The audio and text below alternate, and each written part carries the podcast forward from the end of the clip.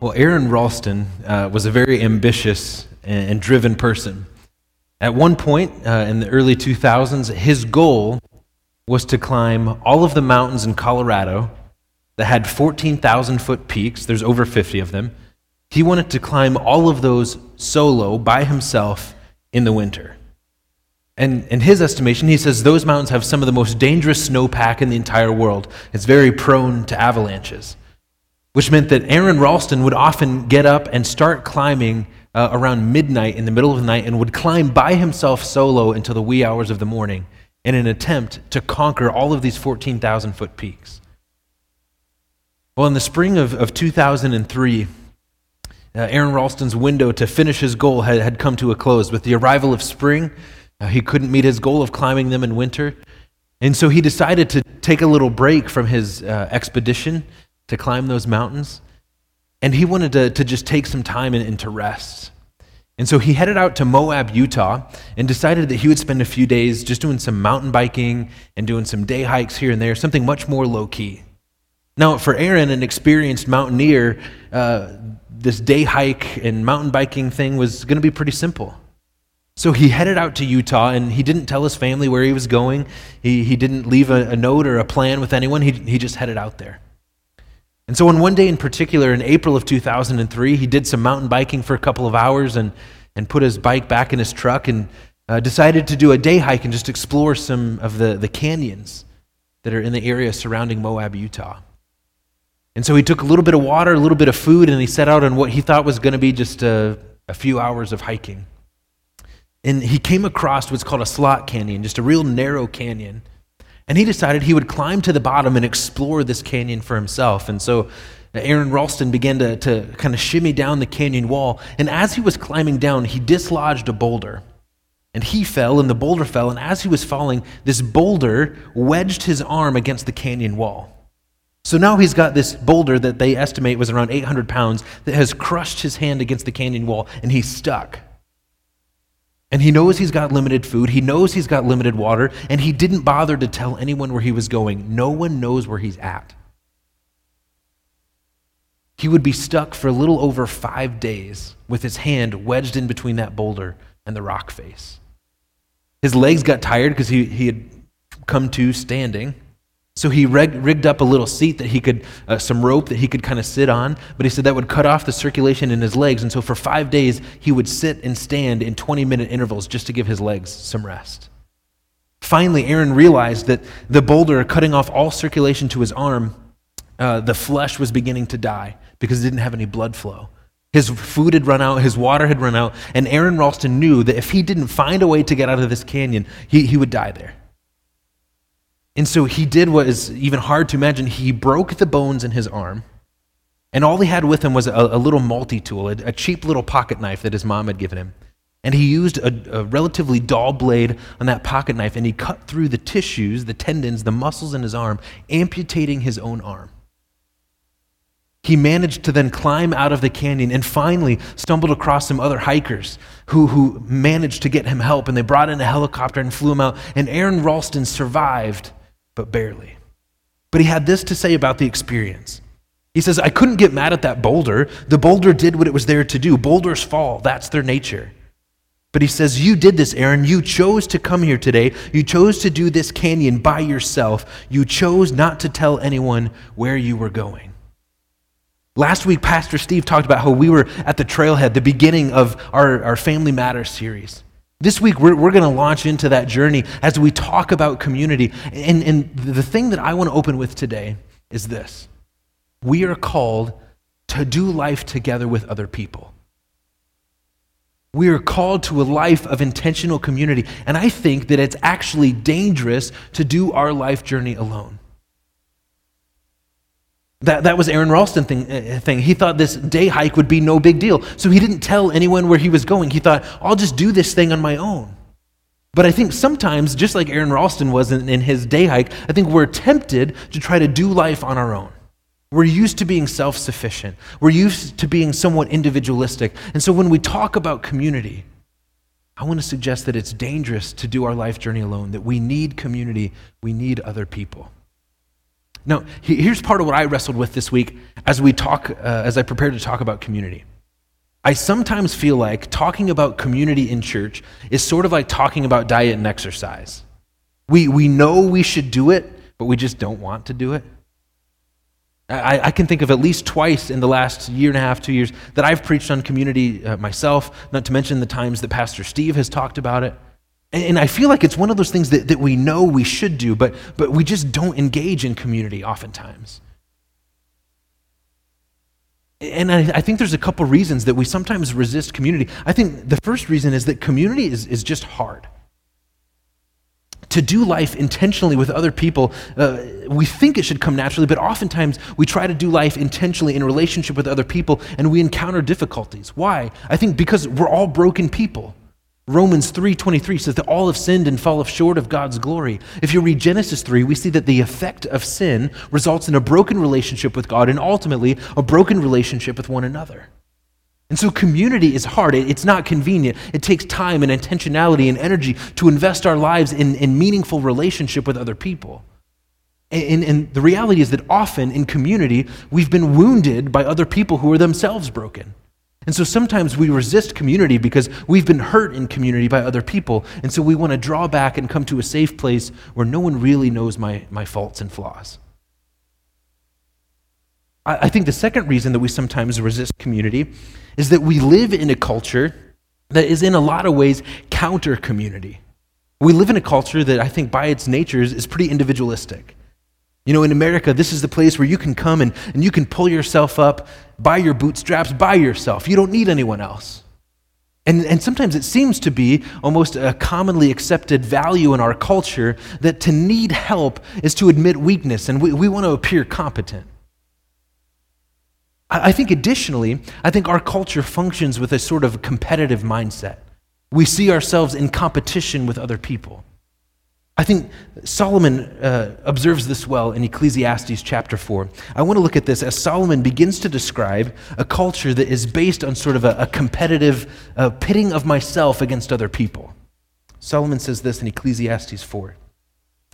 He says, Again I looked, and I saw all the oppression that was taking place under the sun. I saw the tears of the oppressed, and they have no comforter. Power was on the side of their oppressors, and they have no comforter. And I declared that the dead who had already died are happier than the living who are still alive. But better than both is the one who's never been born, who does not see the evil that's done under the sun. And I saw that all toil and all achievement spring from one person's envy of another. This too is meaningless, a chasing after the wind. Solomon is often thought to be one of the wisest men who's ever lived. And Ecclesiastes is, is Solomon sort of wrestling with the things that he observes in the, in the world around him that don't seem to make sense. Now, if you read Ecclesiastes all the way to the end, uh, Solomon will come back to this place of saying what really matters is fearing God and honoring his command. But to get to that point, Solomon walks through a series of sobering observations about the culture and the world around him. And one of the things he notices, he says, I look around me and I see that, that there's people who oppress one another. And biblically, this idea of oppression often centers around one person or a group of people who take advantage of another person or another group of people for their own economic gain. Oppression biblically is often tied to this idea of I'm going to step on the, the, the, heads of people around me as I climb the corporate ladder of success. And, and Solomon makes this explicit in verse 4. He says, I saw that all toil and all achievement spring from one person's envy of another. And so I think often our culture is counter community because we live in sort of a, a competitive mindset where we're, we're, we're uh, in constant competition with the people around us. And we function furthermore with a sort of scarcity mentality that there's only so much success to go around, and, and if that person succeeds, it diminishes my opportunity to succeed. And, and so imagine a, a place of, of work where there's, there's one opportunity for someone to be promoted to management. No, everybody's vying for that job, and sometimes we think, I wonder how I could throw the people around me under the bus so maybe I can look good for that promotion. Maybe I'll sort of undercut them in a meeting, or, or maybe I'll I notice a mistake in a project that they present, but I'm not going to bring it up until I know it's going to hurt, you know, in a big corporate meeting or something. And, and I think there's times and places where we're tempted to live in competitive opposition to people around us. No, you could say, okay, okay, Pastor, this is it's a little bit of hyperbole. Nobody in here is oppressing anyone. But I think we still often function with this mindset of competitiveness. Here's a little heart check exercise I want you to do. I want you to just ask yourself this simple question How often do you freely and willingly celebrate the successes of other people around you? When you're at work and, you, and your coworker gets promoted instead of you, can you celebrate that success with them? Or do you walk away going, why did they get promoted? They're lazy and they're gossipy, and, and we start to tear down their character. Can, can we really enter and celebrate well the success of other people, even if that means that we ourselves didn't get that promotion? I think we resist community for uh, those couple of reasons. It's hard, we're broken, I think we resist community sometimes because we live and, and are influenced by a culture that, in a lot of ways, is counter community. But in Ecclesiastes chapter 4, as Solomon continues writing, he, he wants to make this point that, that community is really important.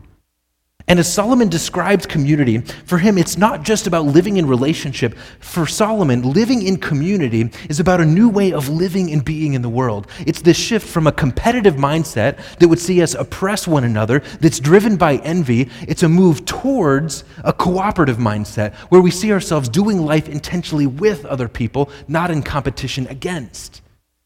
So Solomon wants us to see the world in a drastically different light, not in competition and envy with others, but in a way that says, how can we urge each other on? How can we encourage the well being of each other? So, as, as, we talk about community this morning, I want to look at it through the lens of three questions What is community? Why should we want to live in community? And how do we actually do it? What are core elements of what it means to live in community? So, what is community? How does Solomon define it? Solomon says this in Ecclesiastes chapter 4 beginning in verse 7. He says, Again, I saw something meaningless under the sun. There was a man all alone, and he had neither son nor brother. There was no end to his toil, yet his eyes were not content with his wealth. For whom am I toiling, he asked, and why am I depriving myself of enjoyment? This too is meaningless, a miserable business. Two are better than one because they have a good return for their labor. Two are better than one, Solomon says, because they have a good return for their labor. And he's not just talking economically. He's not saying, go get a business partner because you'll make more money. No, part of what Solomon is trying to say here, he says, two are better than one. And he begins in the preceding passages, then he'll, he'll define this for us in greater detail. So, what is community? I want to argue this morning, based on Solomon's writing, that community is about a shared mission and an intentional presence in the life of another. It's a shared mission and an intentional presence in the life of another. Notice what Solomon says. He says, Two are better than one because they have a good return for their labor. This is a shared endeavor. It's two people coming together and saying, We are about the same thing. Our life is headed in the same trajectory. Let's be intentionally present with one another. I think sometimes we think of community simply as the people that we're in proximity with. But take a look at this video. So, this is a, a clip of just a, a, busy, crowded street. Now, there, there's a lot of people there in close proximity, right? They're kind of packed shoulder to shoulder as everyone kind of goes about their business. But I don't think we would look at this and say, oh, these people are living in intentional community with one another. They're in close proximity, spatially, but no one is intentionally present with one another. Here's what I want to suggest this morning is that community is not just about physical proximity, it's about intentionally being present in the life of another person. Community is not just about being proximally close to another person, it's about being intentionally aware of and present in their life in a meaningful way. So, why, why would we want to live in community? I think Solomon in this passage presents us with some compelling arguments for why we should want to live in community. In verse 9, Solomon simply says this He says, Two are better than one. And so here, here's my first reason why I think uh, we should want to live in community is that we're simply better together. We do life better when we do life in community and in relationship with other people. I, I love when, when science affirms what Scripture teaches. There was a 75 year long Harvard study with 600 participants. And what they did was they took brain scans periodically throughout the 75 years. they administered self evaluation questionnaires, and it was all centered around this question of how do relationships impact the physical, emotional, overall well being of people's lives. And the Harvard researcher said this He says, The clearest message we get from this 75 year study is this good relationships keep us happier and healthier, period. And what they found was is that having someone to lean on, having people that you're doing life in relationship with, it keeps brain function high and it actually reduces emotional and even physical pain. They also found that people who tended to be lonely, they worried more and often actually died younger. So at the end of this study, one Harvard researcher said, What we realize is it's not just the number of friends, it's not that you have 80 or 100 friends, he says, and it's not even whether or not you're in a committed relationship, dating or married. He says the difference maker is the quality of the close relationships that you have. And I, and I love that this affirms what, what Solomon is saying. He says, two are better than one. And the reality is that we do life better. We are physically, literally healthier doing life in relationship and in intentional community with other people. But part of what this means is that we have to shift from a competition mindset to a, a, cooperative mindset that sees us on mission together, doing life together. Because we're better together. And I, I think it's hard to get rid of that competitive mindset. I, I, I find myself even at times lapsing back into this sort of competitive mode of functioning. I, see this even in my marriage. My, my, wife and I, we have, we have three kids. We have a, a three year old we have a two year old and we have a 10 month old. And they're that far apart because we're crazy. So in, in our house, it's, it's nonstop energy. I mean, it, it is movement all the time. And just a couple weeks ago, my wife Lauren and I, we had this conversation about this sort of uh, thing that had crept up in our marriage. And it was this sort of competitive mindset where we were keeping score with one another. And what this looked like is, is we would wake up in the morning and we would have this conversation. You know, I'm wiping the sleep from my eyes, and I would I'd sort of ask or say, Oh man, I, whew, I got up four times with the kids last night. How, how many times did you get up?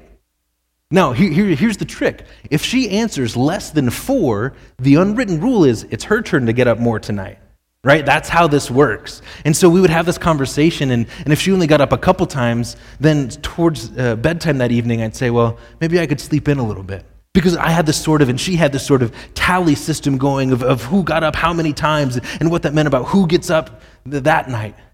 And it was this sort of subtle way of keeping score and having a tally going of who was doing what.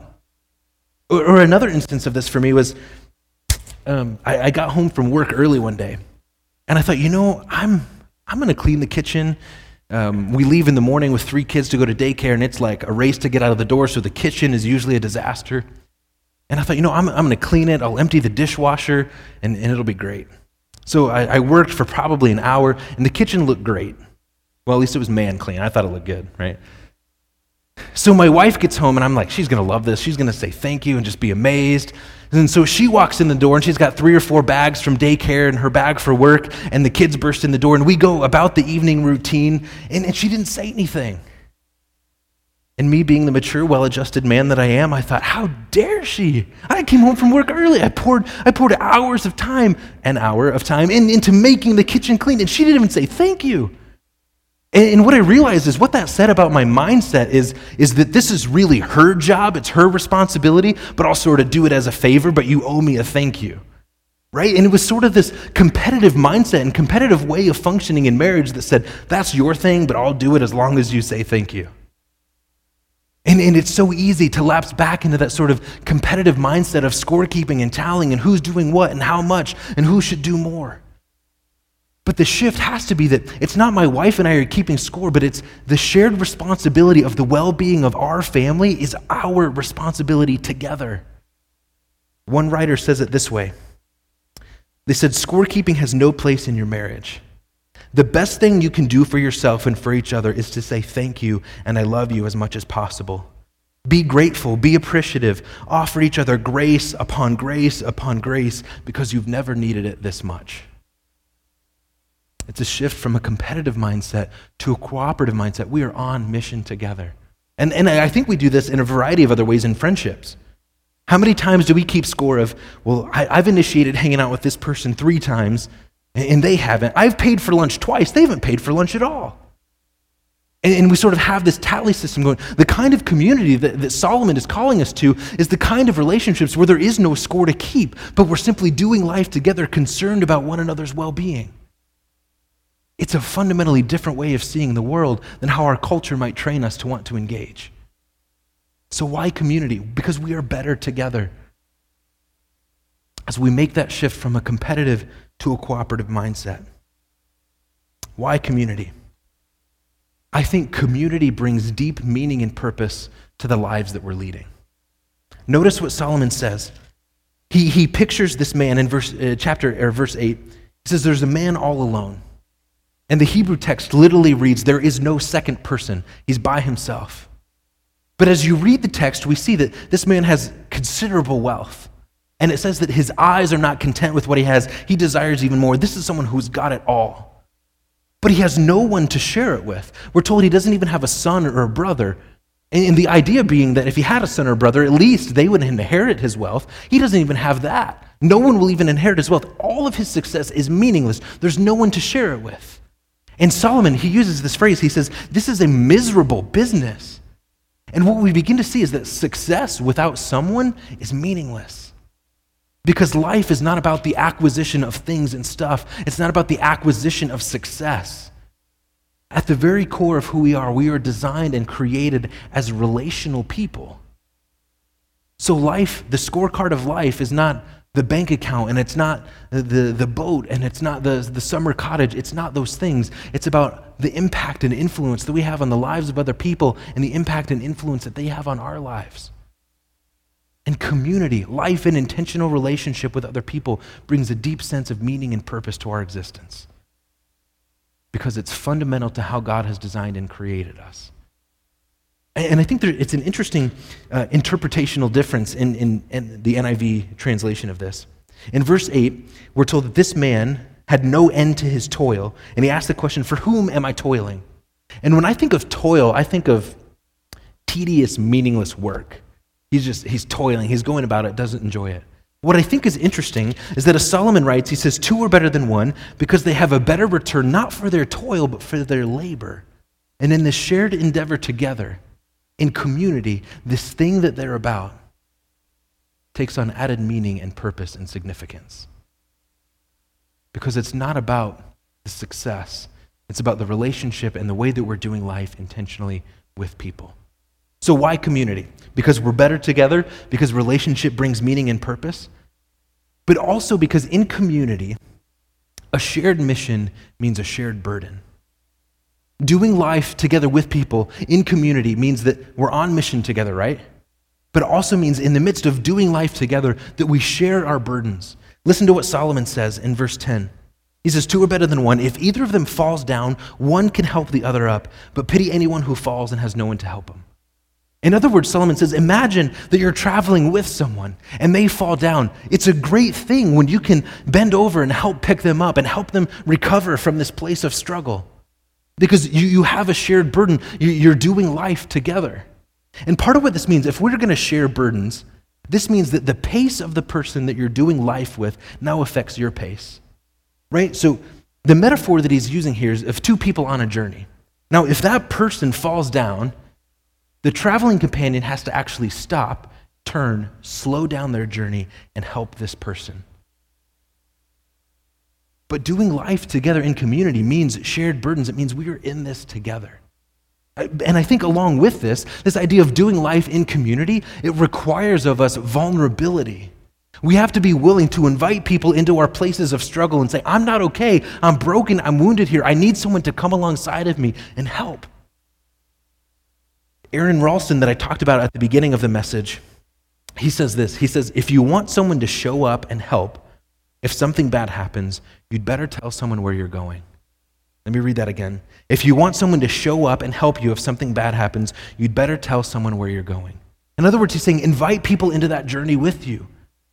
How many times do we struggle with things and we don't want to be vulnerable with people and we find ourselves now in a really serious situation and we go, Why isn't anyone here with me? Why won't anyone help me to reach out to me? But we haven't invited anyone into our journey and into our struggle along the way. We've tried to push through, we've tried to power on in our own strength. But community, Life intentionally in relationship with each other necessitates vulnerability, opening up our life and saying, you know what, I'm not okay here. I need help. And this is something I struggle with all the time just the simple reality of asking for help. I built bunk beds for our two oldest girls, and the way that I designed them was like floating bunk beds. So I anchored them to the, the studs on the wall and just had one support beam on the front. And as I got ready to install the bunk beds, my uh, wife goes, Well, are you going to ask someone to come over and help? I said, No, I've got this. This is easy, right? No big deal. So I've got this frame that's built out of two by sixes and two by eights, so it's relatively heavy, and I, I carry it downstairs, and now I've got to figure out how I'm going to anchor it to the wall while I'm the only one holding it, right? So my genius plan is that I'll, I'll build two little cleats on the wall, two little shelves, and I'll rest the frame of the bed on there. I'll balance it on my shoulder, and I'll drill some screws in the wall, right? Easy, great plan. Except for as soon as I put the frame on there, one of the cleats fell off right? So now I've got the frame of this bed on my shoulders, and I'm just trying not to put a giant hole in the drywall, right? And my only thought is, ah, please don't let my wife see me like this, right? Because she's going to say, I told you so, right? I should have listened. And lo and behold, at that moment, she walks around the corner and she just goes, Do you need some help? And I'm thinking, Yeah, I need help, right? So she fortunately came down and held the other end. I was able to get it anchored into the wall. But how many times do we just say, you know what, I've got this, I'm just going to do it, and we find ourselves in a bad situation because we weren't willing to invite anyone in? But doing life in community necessitates vulnerability of saying, you know what, I'm not okay. Can you come alongside me? Can you help me in this thing? I'm not self sufficient. So, why community? We're better together. It brings meaning, it means shared burdens. And finally, I think for Solomon, it means that we fight one another's battles with and for each other. Notice what he says in verse 12. He says, Though one may be overpowered, two can defend themselves, and a cord of three strands is not quickly broken. So he imagines these, again, these two travelers on a road. And in that time, in that day and age, if you were traveling between cities, on a road and you were by yourself, you were an easy target for robbers or thieves to take advantage of. And so Solomon says one person by themselves, he's going to be easily overpowered. But he says, if you're doing this journey together, you have someone else. The, the two of you now can defend yourself. And the idea here is that, that we fight one another's battles with and for each other when we're living in community. It means that when you see someone that is in your life that you're in a relationship with and they encounter a difficult place, it means that you show up, you take the initiative to say, hey, it looks like you're struggling here. Can I jump in? Can I help? I mean, imagine, imagine if these, these two travelers are, are going together on a road and one of them says, oh, you know, I, have got to fix my sandal. And, you know, he's fixing his sandal and, well, you go on ahead. Right now, suppose he looks down the road and he sees robbers jump out and attack his friend. Now, this person doesn't go, "Ooh, I'm just I'm going to sneak over here in the woods and hope they don't hope they don't see me." No, no, no. Solomon says these two guys, he says, you have someone to defend with you. And, and the idea here is that this other person that you're doing life with, they go, hey, I'm coming. I've got his back. I'm going to help. And the idea is that you fight one another's battles together. When you watch someone struggling, you go, hey, let me jump in. Let me fight with you and for you. Let's help one another out here. So, community necessitates vulnerability, inviting people into our struggle, but I think community also necessitates taking the initiative when we see someone struggling to step alongside them and say, Hey, what can I do? I don't know what, I don't even know what to do, but I'm here to help. How, how, can I, how can I come alongside you? How can I be in this with you? Because when we're doing life in community for Solomon, he says, it's about fighting one another's battles with and for each other. So, why community? We're better together. It brings meaning and deeper significance to life. It means shared burdens and it means shared battles. So, now is the question of how. How do we do community together? And here's where I've got homework for you. I know college students, it was just graduation weekend, but I've got one more assignment for you. I, I, want, I want you to read Ephesians 4 this week. And, and as you read Ephesians 4, I've listed several of them for you in, in the note guide. Paul starts to list all of these things that are part of what makes community really work and function well. And he talks about things like gentleness and kindness and forgiveness. And I, I want to challenge you to read Ephesians 4 this week and reflect on and, and, and think about all of these components of community. What does it look like to, to just be gentle to one another? What does it look like to just be kind in the middle of doing community? What does it mean that in Ephesians 4, Paul says, forgive each other just as in Christ God forgave you? In other words, the kind of forgiveness that you see in community should resemble the forgiveness that Jesus has given us. So read Ephesians 4, reflect on what it is that Paul calls us to in the midst of making community life work. And ultimately, it comes down to this that we are empowered by God's grace through Jesus Christ and the power of the Holy Spirit. It's not just about saying, like, I'm going to be more intentional on my own. No, but it's about recognizing that the beauty of the truth of the gospel is that in the life, death, and resurrection of Jesus, our relationship with the Father is repaired. And in that, we are empowered to do relationship well in community with one another. So I, I think it's fitting that we're going to take communion this morning. I think this is an appropriate response to this idea of community that it's the life, death, and the resurrection of Jesus that empowers us to do community life well. And so, what I want to challenge you with this morning is as we take communion, I want you to think about a relational place in your life where you're struggling. Maybe you struggle of in your marriage of keeping that sort of score going. And you're saying, I'm trying to drop that competitive mindset and be compassionate, but I wrestle. As we take communion, invite God's grace into that place. Maybe you wrestle being vulnerable. And you go, I want to, but I, have been hurt before and I'm hesitant. I, I just don't want to put it out there. As we take communion this morning, invite God's grace into that place. Because in communion, it's not just a remembrance moment, but it's a place of tangibly encountering God's grace. So invite Him into those places. As we take communion this morning, uh, each section can you can just make your way forward and receive the elements. Uh, in the balcony, you'll be served, so you can just wait until the ushers bring the elements to you.